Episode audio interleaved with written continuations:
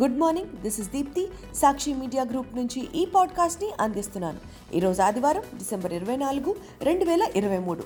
వార్తల ప్రపంచంలోకి వెళ్ళే ముందు హెడ్లైన్స్. సార్వత్రిక ఎన్నికలలో సగానికి పైగా ఓట్లు మనకే పడాలంటూ పార్టీ పదాధికారులకు ప్రధాని మోదీ దిశానిర్దేశం. ఆంధ్రప్రదేశ్లోని వైఎస్ఆర్ జిల్లాలో ముఖ్యమంత్రి వైఎస్ జగన్ పర్యటన పలు అభివృద్ధి పనులు ప్రారంభం. యాప్ ఆధారిత సంస్థల్లో పనిచేస్తున్న డ్రైవర్లు బాయ్లకు ఐదు లక్షల రూపాయల ప్రమాద బీమా సౌకర్యం కల్పిస్తామన్న తెలంగాణ సీఎం రేవంత్ రెడ్డి. కాశ్మీర్లో మళ్ళీ ఉద్రిక్తతలు ముగ్గురు పౌరులు అనుమానాస్పద మృతి. ఆంధ్రప్రదేశ్లో ముగిసిన కేంద్ర ఎన్నికల ఒప్పంద పర్యటన సంతృప్తి వ్యక్తం చేసిన బృందం. పార్లమెంట్ ఎన్నికలు నామినేటెడ్ పోస్టులు ద్విముఖ వ్యూహంతో తెలంగాణలో నేడు అధికార కాంగ్రెస్ కీలక సమావేశాలు.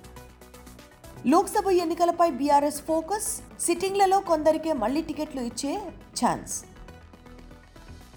రాజస్థాన్ కాంగ్రెస్ యువనేత సచిన్ పైలట్కు ఛత్తీస్గఢ్ ఇన్ఛార్జ్ బాధ్యతలు. వచ్చే సార్వత్రిక ఎన్నికలలో పోలైన ఓట్లతో సగానికి పైగా ఓట్లు బీజేపీకే పడాలని ప్రధాని మోదీ బీజేపీ ముఖ్య నేతలకు సూచించారు. ఢిల్లీలో జరిగిన ఆఫీస్ బెరెడ్ల సమావేశంలో పదాధికారులు రాష్ట్రాల అధ్యక్షులు ప్రధాన కార్యదర్శులను ఉద్దేశించి మోదీ ప్రసంగించారు. ఈసారి పోలింగ్లో పార్టీ ఓటు షేర్ కనీసం పది శాతమైనా పెరగాలన్నారు. సామాజిక మాధ్యమాలను విస్తృతంగా వాడుకోండని సూచించారు.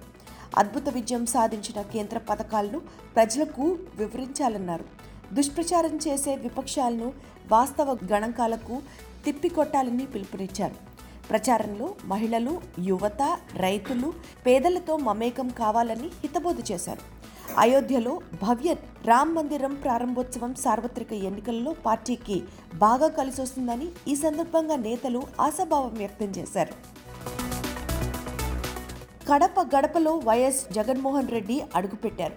ఆంధ్రప్రదేశ్లోని వైఎస్ఆర్ జిల్లాలో శనివారం ముఖ్యమంత్రి పలు అభివృద్ధి పనులను ప్రారంభించారు.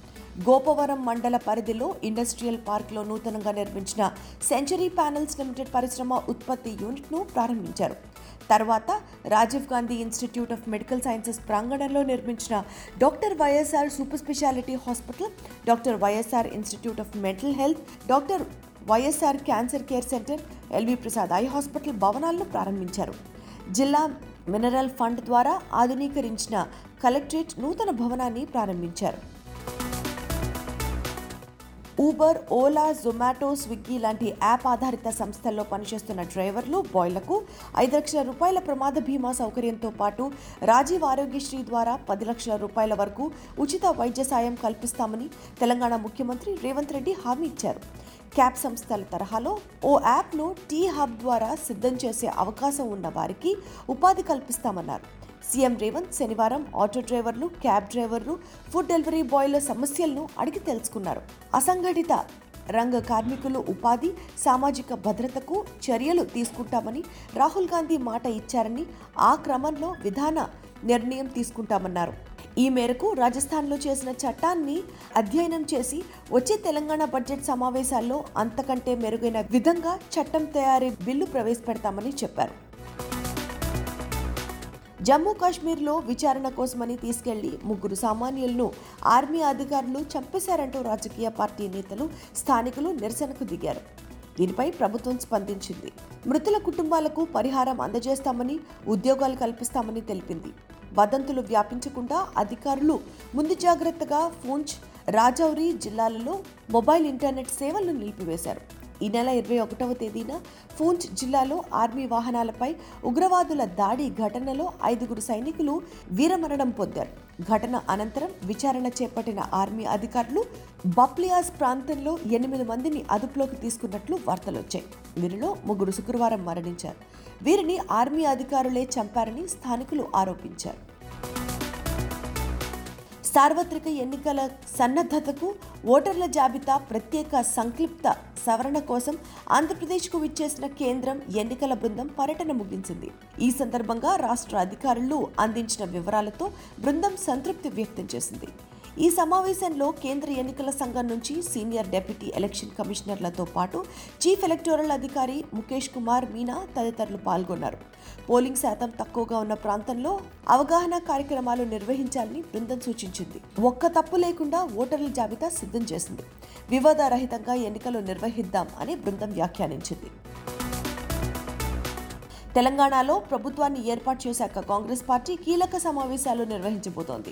పార్లమెంట్ ఎన్నికలలో గెలుపొందడమే ధ్యేయంగా పార్టీ నేతలకు దిశానిర్దేశం చేసేందుకు ఆదివారం గాంధీ భవన్లో ఈ సమావేశాలు జరుగుతున్నాయి. లోక్సభ ఎన్నికలకు సంబంధించిన వ్యూహంతో పాటు పార్టీ నేతలు ఎంతో కాలంగా ఎదురుచూస్తున్న నామినేటెడ్ పోస్టులపై స్పష్టత ఇవ్వాలన్న ద్విముఖ వ్యూహంతో ఈ సమావేశాలు నిర్వహిస్తున్నారు.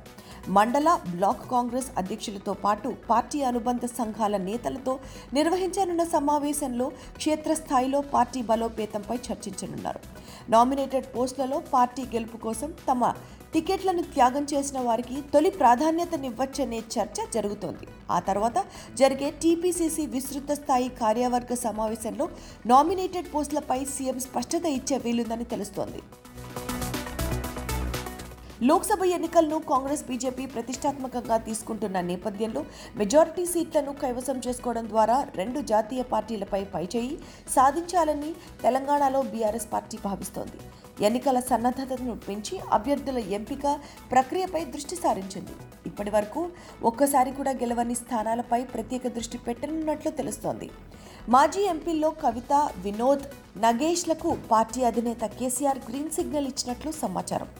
సిట్టింగ్లలో కొందరికే టికెట్లు దక్కే అవకాశం కనిపిస్తోంది. గత ఎన్నికలలో పార్టీ ఓడిపోయిన సీట్లపై బీఆర్ఎస్ ప్రత్యేక దృష్టి పెట్టింది.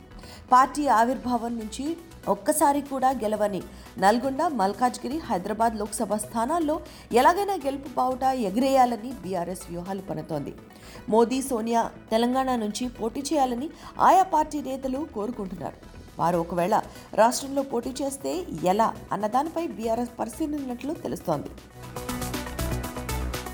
సార్వత్రిక ఎన్నికల వేళ కాంగ్రెస్ పార్టీ రాజస్థాన్ మాజీ ఉప ముఖ్యమంత్రి సచిన్ పైలట్కు పార్టీలో కీలక పదవి అప్పగించింది. ఆయనను ఛత్తీస్గఢ్ ఇన్ఛార్జ్గా నియమిస్తున్నట్లు కాంగ్రెస్ పార్టీ శనివారం ఒక ప్రకటనలో పేర్కొంది. తెలంగాణ ఇన్ఛార్జ్గా దీపా దాస్ మున్షి నియమితులయ్యారు. మాణికం ఠాగూర్ను ఆంధ్రప్రదేశ్ ఇన్ఛార్జ్గా నియమించారు.